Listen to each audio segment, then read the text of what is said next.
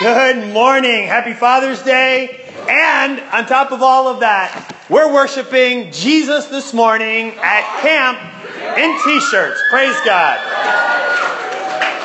Not all of us are in T-shirts. It seems like those of you who have been in T-shirts all the time are excited to actually put on a little something something. But those of us who are always wearing that are excited to be in T-shirts right now. Uh, th- this is... Um, This is the start of a great week. It's the very first week where a lot of you who are going to be here for a while, you swing into action. And praise God for what's coming your way, how your character is going to be shaped. But no matter how intense it may get, no matter how insightful the D groups may become, n- none of these experiences at all are going to in any way compare to the greatest shaping experience of your life. And it's the reason that we're gathered together here. It's Jesus and his call for you. And one of the classic passages of Jesus calling you with a universal call that is fully applicable to all is in Luke nine. Turn over there with me, please.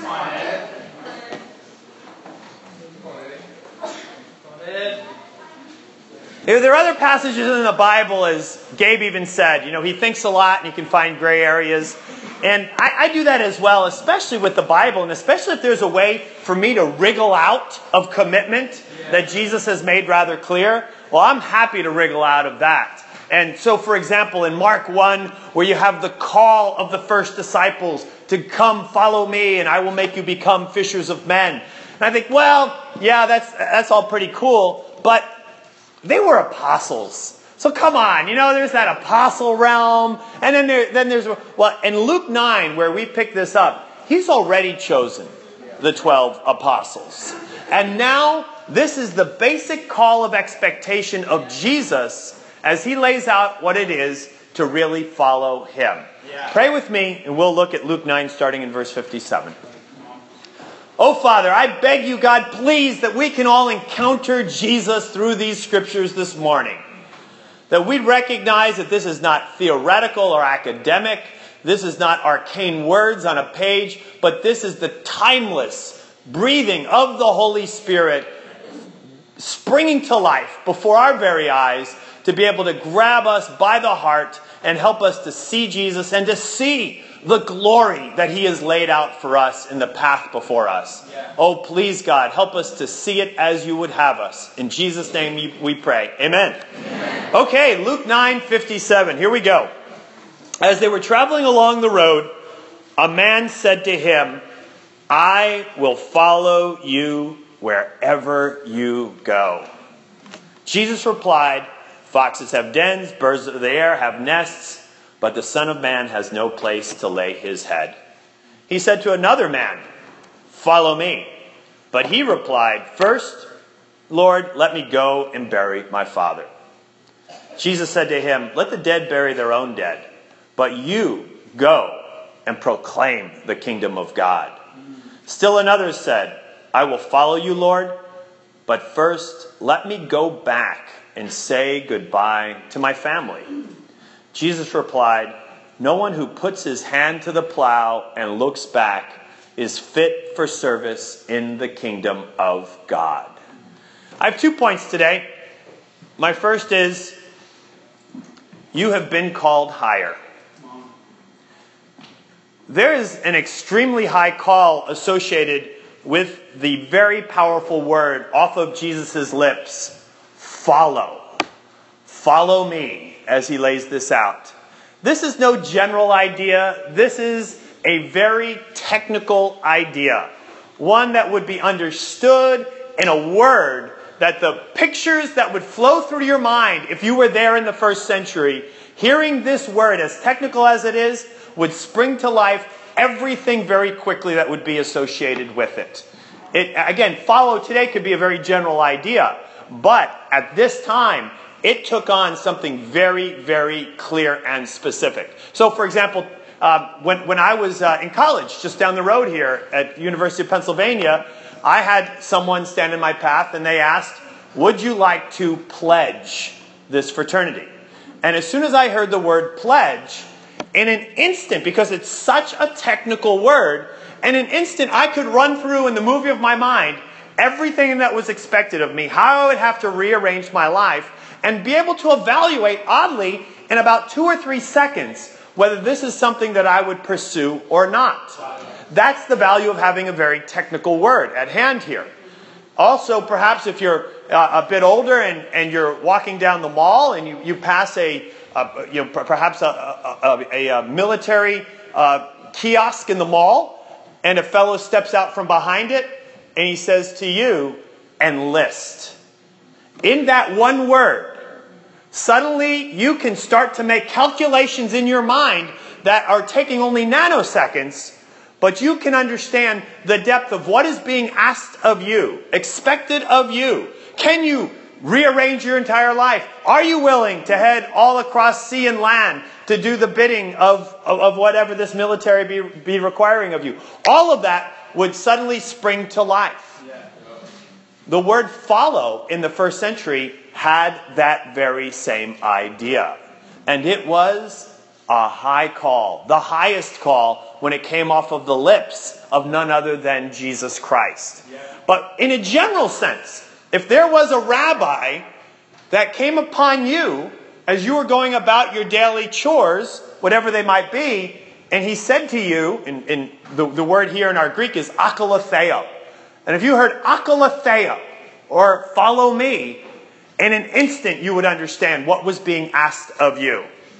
And here's what it was, because we have volumes of information on this from the uh, others writing about what it is to be called.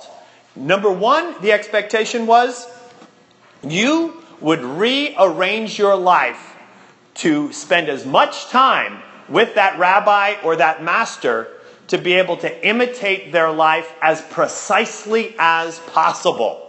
There are some humorous texts from rabbinical writings of watching a group of disciples following a rabbi, and while the, the rabbi was quite aged and had the effects of osteoporosis upon him, where he was a bit bent over, and yet these are, these are young men in their teens that are being called in this group to be able to follow him, but because they so precisely wanted to imitate him, that as he walked over, you know, hunched over in this way, here are these, you know, strapping young men, likewise, walking all around in this exact same way. So earnest were they to walk exactly as he walked. But when Jesus calls us, his call to us is, are we trying with all that we have to see through his eyes, not just what would Jesus do, but what would Jesus think? How would Jesus make sense of this situation? How would Jesus act, given the circumstances that are laid out before us here? That's the first priority of follow me. Are you willing to not just think about, but actually live out following Jesus in that way, in, in the way that you comport your life or, or live your life? Secondly, it was to learn that rabbi's teachings. And I mean learn it cold. This is... This is sixteen hundred S A T type learning that you're going to go after in, in this regard. This is you knowing it so well, everything that he taught, that even as the words are about to come off his mouth, you could finish the words, but also that you would know it so well, not that you could recite it, but here is what was expected. This is part of this second aspect of following. You would know it so well that you could teach it to others. Yeah. And you know, even as you sit here right now, and you think, yeah, you know what, I'm going to try to learn this lesson, that would be great. But you know, if you sat down and it was your expectation that when your campers came, that you'd have to give this lesson as close as possible as soon as they arrived, you know that your engagement with the teaching would be that much different. That's the type of engagement in the teaching that comes with akalatheo, with follow me, with this higher call. That is your higher call. Yeah. Ah, but I'm just a kid. My parents are at church here, and that's why. Yours too. Exactly that.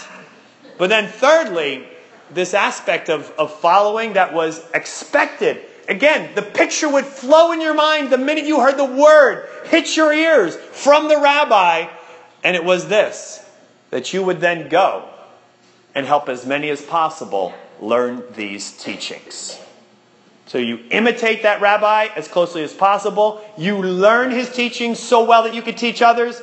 And lastly, you make sure that others are taught this and that you pay it forward. And the chain goes on and on and on. Yeah. And so to say that, well, yeah, I follow Jesus. Whoa!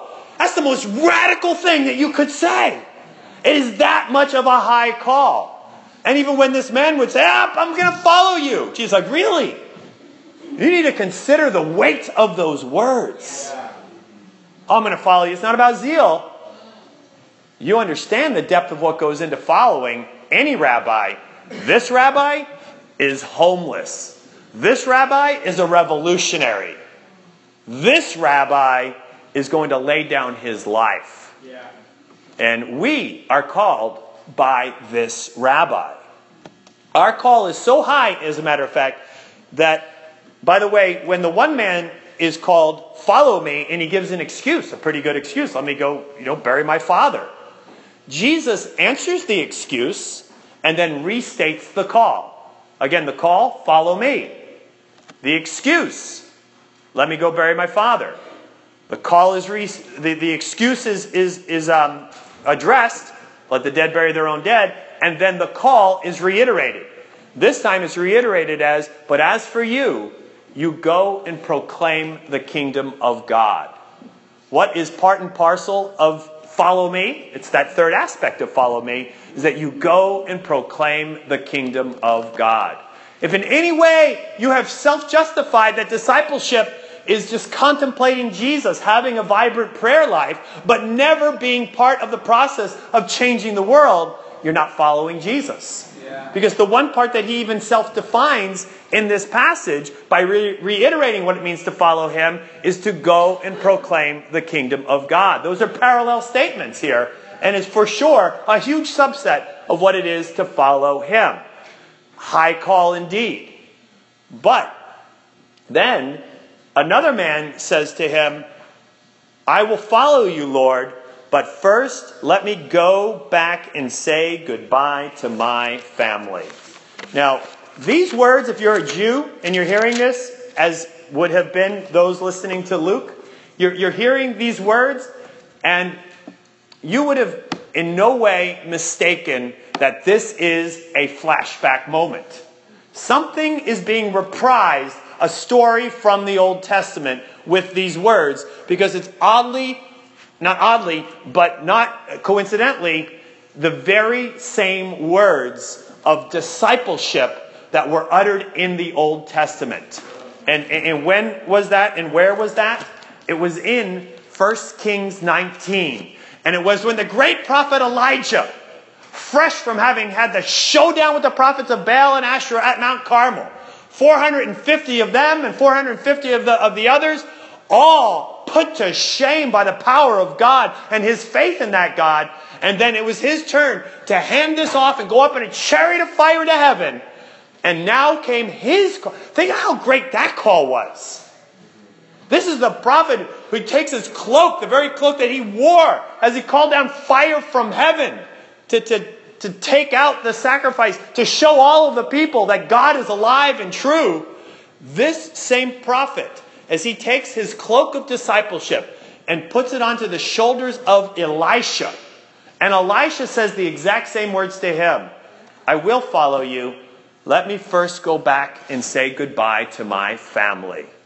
Now here's what's remarkable, is in First Kings nineteen, when Elijah hears this from Elisha, in this classic follow me moment, he says to him, hey, you know, what, what, what am I to you to, to keep you from that? Go ahead and do so.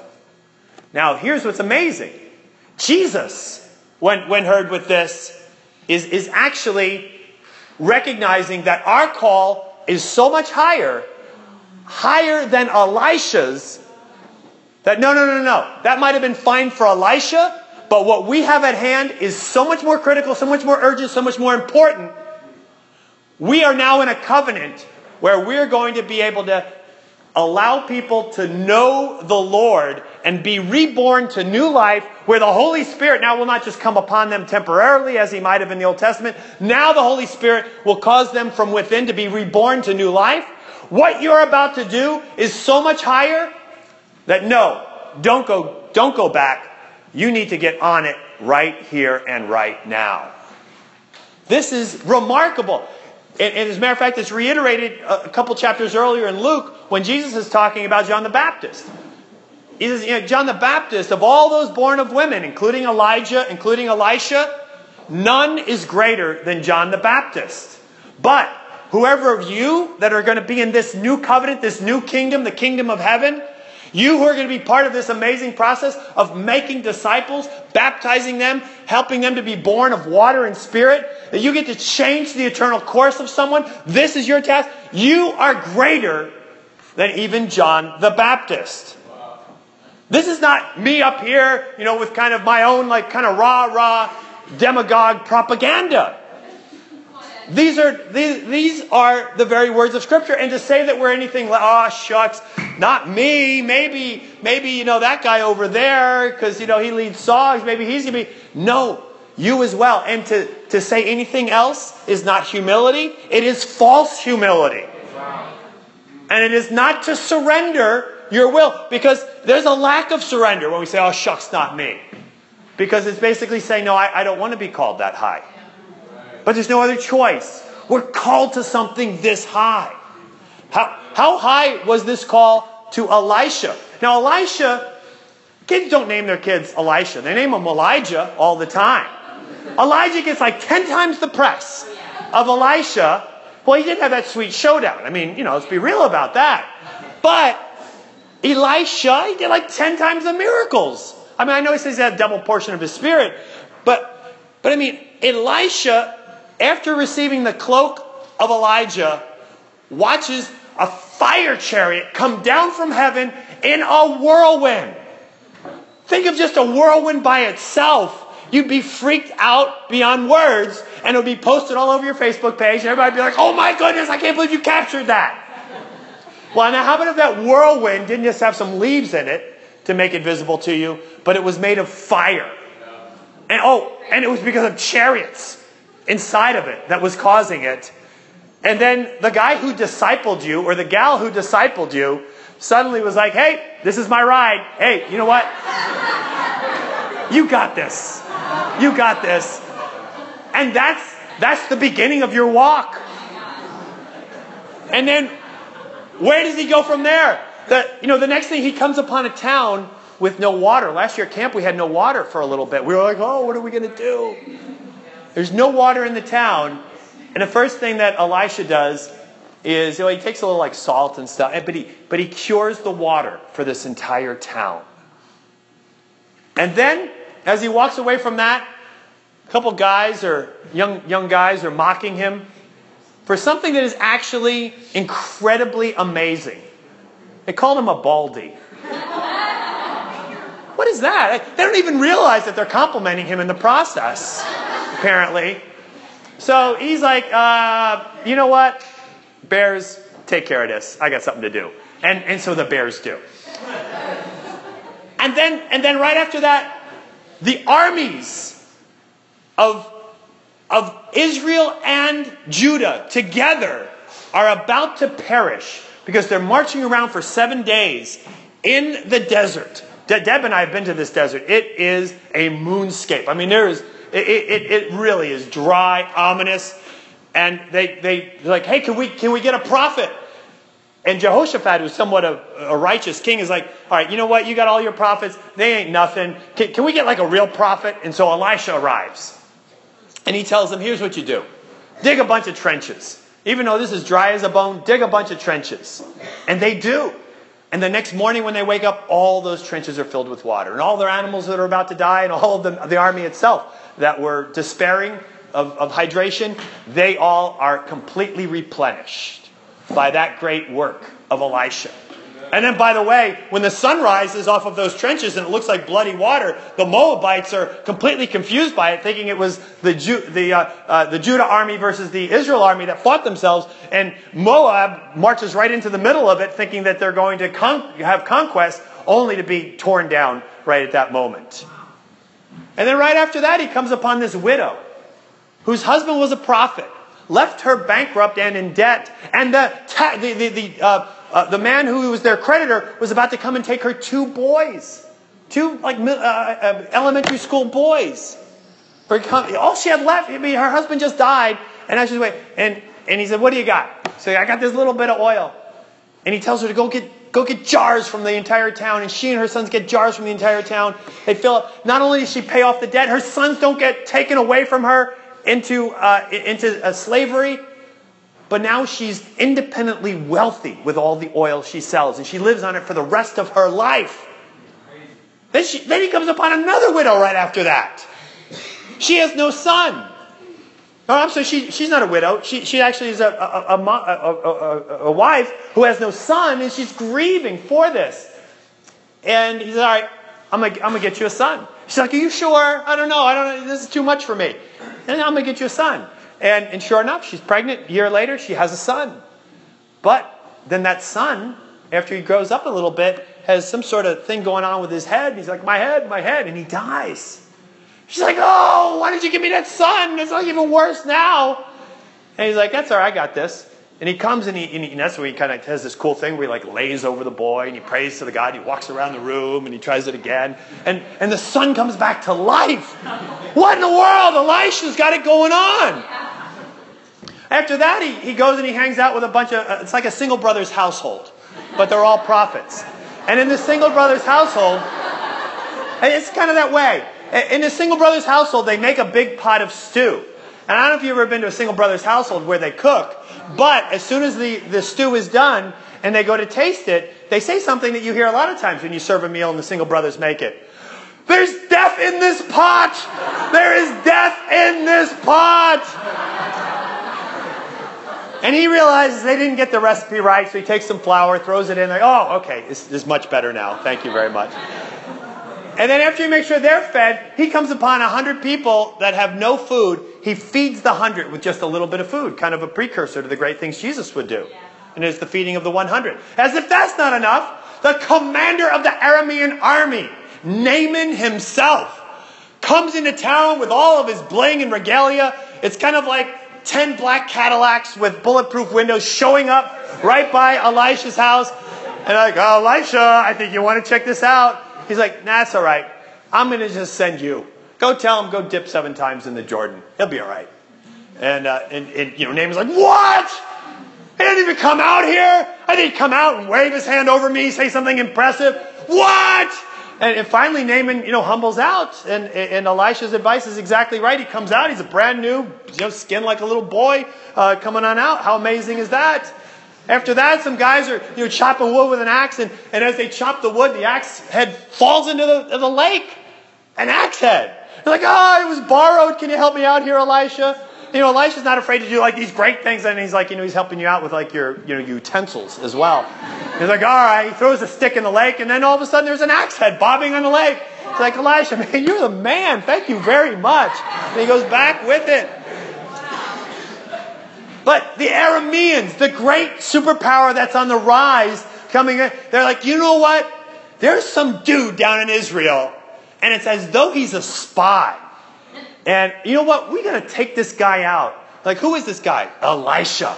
And so the entire army is not against the nation. They're against Elisha alone. And they and they come, and, and Elisha's assistant is like, uh, humana, humana, humana. "There's an entire army against us." And Elisha's like, "Look, come on. Those who are with us are greater than those who are with them. Open your eyes and see the real power of the Lord." And, and his assistants are like, "Whoa," I got goosebumps even just thinking of this just now. I'm like, "Whoa, wait, was it?" And, and he vanquishes the entire army. They're all blind and groping around. And Elisha's kind of like walking through them as they're blind. And he's like, "Hey, what's going on, guys?" Like, uh, "We're blind. We need to find our way home." And he's like, "Yeah, why don't you try this road over here?" And he's just, you know, cool as a cucumber, walks on back after that. And then one of the worst things that happens, the big capital city there in the north of Israel is under a siege, so much so that parents, and this is a, a good, you know, kind of happy Father's Day moment, but parents are eating their children. Like, who would ever think of that would come to that? And, and Elisha's like, you know what? God, God, God is going to be faithful to you if you're faithful to him. At this time tomorrow, you'll have more than you could ever imagine. And he uses four unlikely lepers to go out and realize that God had scared away the whole Aramean army, and they left all their food just outside the gates of that city. And just as Elisha predicted, if you could just hang on, tomorrow at this time, you're going to have a banquet that you could have never imagined. Those are just, I mean, he goes on. He goes on to, to anoint Jehu, the, you know, the wild-riding prophet, and Hazael. I mean, he does so many great things. But here's the deal. Your call is higher than everything I just described. Yeah. Wow. Not me. Yes! Your call is higher than that. And if you have set your sights at something other than the place where Jesus has said it, you are doing it on your own accord. You're rewriting God's destiny for you. But the reason that you might be doing it is because maybe you're unwilling to give up what Elisha gave up. Because this phrase here, when it says, no one who puts his hand to the plow and looks back is fit for service in the kingdom of heaven.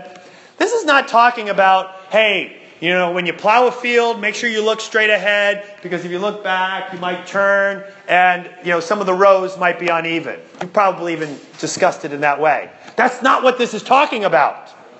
This is not talking about if you ride your bicycle down the street, don't look back because, you know, you'll end up hitting a curb and you'll have a boo-boo and mom's going to hook you up. It, it's not about anything like that.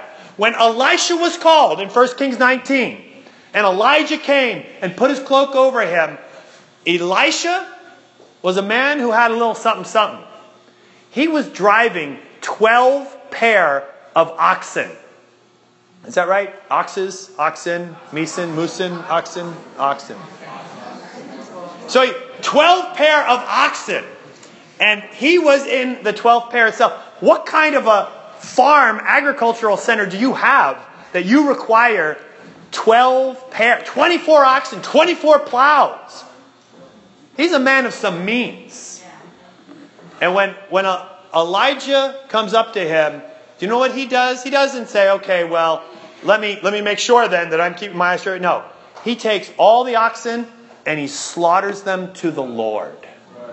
And then he gives the food to all the people that he employed, so they had a little something before they were all dismissed. And then he takes the plows, the very plow that he was using, and it's not as though he put his hand back on it. He lit a fire. His discipleship began with an act of arson. And, but the reason he was able to heed the call and do all that he did is because he was willing to give it all up so thoroughly. And my second quick point is just simply that. Number one, your call is higher, but number two, but it begins with a fire. Are you willing to get out the blowtorch, a little can of gasoline, and set what you in your self-sufficiency, you in your self-reliance, have come to depend on? I bet you don't have as much as he had. I bet you don't have a bunch of people depending on you for employment. Bet you don't have some huge breadbasket of a farm that is actually providing the means by which maybe an entire village eats. What have you got? For most of us, it's a reputation. But if you're not willing to commit an act of arson on your reputation, then you'll never know what it is to be called higher. Wow. And, and yes, is this a call to count the cost? It is exactly a call for you to count the cost. Can I set fire to this right now? Like those folks in Ephesus who set fire to five million dollars worth of nasty scrolls before they went and were able with joy, unbridled joy, unfettered commitment now to Jesus to go and serve the Lord. Do you want to take it higher? You need to count the cost. But you also need to count the costs of not setting fire to this. And having a life of half-hearted discipleship. Having one foot in your world and one foot in the kingdom of God. Kidding yourself that you're really serving. Only to try to serve in such a way to enhance your reputation only when you're there. It's going to be a life of misery. I've had seasons of my life where I've tried to do it that way. And trust me, it comes to nothing. And praise God, we have a God who is so gracious to us that He'll keep helping us by putting people in our lives, putting messages like this in your life to refine you and to recognize, no, this is something that needs to have a fire, burn it up. I am going to give God ashes and He's going to give me glory. Put your nasty little ambition, reputation, ideas to the fire. And the ugliness of those ashes are going to be traded in for a crown of gold. And a life of adventure. Persecution, sure. But at least you'll be living and making a difference. And the difference that you make by simply helping one person come to know God. Yeah. To be reborn of Jesus' blood. Of the Holy Spirit and water. For, for that to happen, that is of greater worth among the angels than any Aramean army being vanquished, than any axe head being recovered, than any stew finally tasting better, than any glorious acts that Elisha could have done. And it will all be, once you get the perspective of heaven, all be to such a greater glory. All this awaits you. Don't in any way discount it at all, because you do so at your peril of having changed the scriptures to meet your own wants. Yeah. But in the bottom line of it all, if that's where you want to go, it's time to recognize, time to set fire to self. This is a good week to do it. Yeah. And to realize, wow, once I've extinguished self, there's nothing I can't do. There's nothing that I can't be used for. There's no limits to what God can be able to do.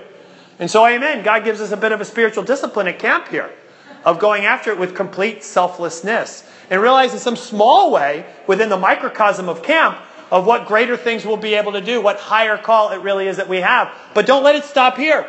Let it be the trajectory of your entire life. Yeah. That the, the greater the fire, the greater the glory that comes because you've been called higher.